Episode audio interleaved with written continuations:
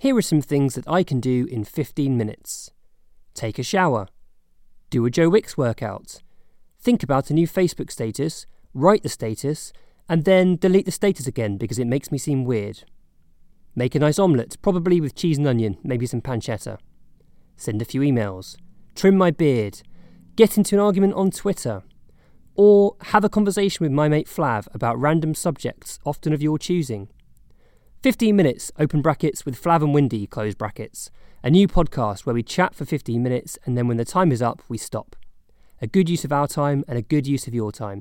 Subscribe now on all of your usual podcast platforms.